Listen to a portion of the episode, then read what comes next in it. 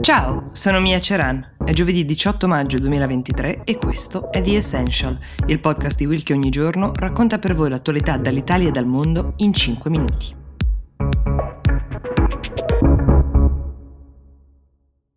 Le notizie di oggi arrivano tutte dall'Italia. La prima è piuttosto drammatica perché mentre vi parlo il bilancio di queste alluvioni che stanno interessando l'Emilia Romagna e anche parte delle Marche um, è un bilancio di nove vittime, 5.000 però sono le persone evacuate. Alcune di queste sono state salvate da degli elicotteri perché sono salite sul tetto delle proprie case e uh, hanno aspettato lì i soccorsi.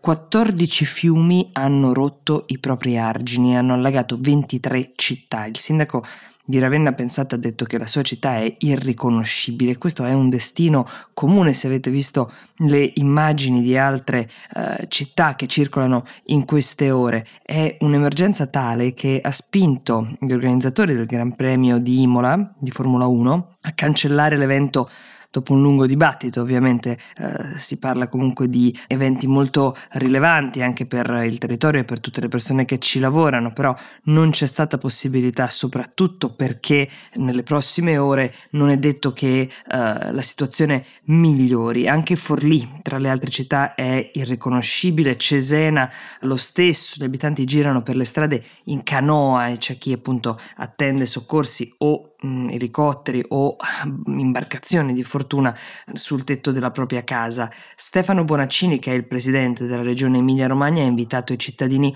a tenersi lontani dai fiumi. Chiunque viva in aree vicine a dei corsi d'acqua in Emilia-Romagna dovrebbe trovare una sistemazione in piani alti. In alcune aree non è stato nemmeno possibile misurare quanta pioggia fosse caduta perché i sistemi di rilevamento venivano superati nella uh, previsione della uh, misurazione, non erano proprio in grado di rilevare così tanta acqua.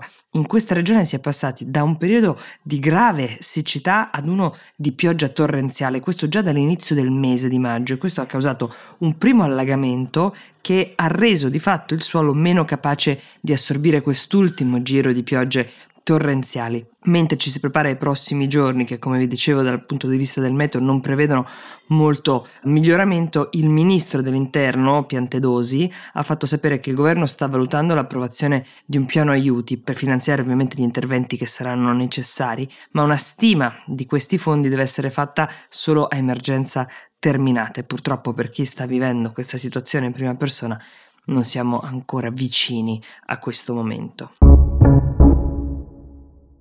Vi ricordate la vicenda di Enea, quel bambino affidato dalla madre naturale alla clinica Mangiagalli dove era nato a Milano nel giorno di Pasqua? Dico affidato e non abbandonato, come è stato erroneamente detto a più riprese quando questa storia è venuta fuori, visto che la legge uh, permette a una madre che non si sente per qualsiasi ragione in grado di crescere un figlio dato alla luce di partorirlo in anonimato. L'ospedale lo accudisce provvisoriamente, essendo sicuramente il posto più sicuro dove questo possa accadere, in attesa che un tribunale trovi la famiglia idonea per l'adozione. Ecco, ci sono state diverse polemiche in merito ai eh, numerosi appelli che sono arrivati alla donna che ha lasciato Enea in ospedale perché ci ripensasse. Anche qui la legge permette un breve periodo in cui la madre può effettivamente ripensarci, tornare sui propri passi, ma deve essere una sua libera scelta, in alcun modo non dovrebbe essere condizionata da fattori esterni.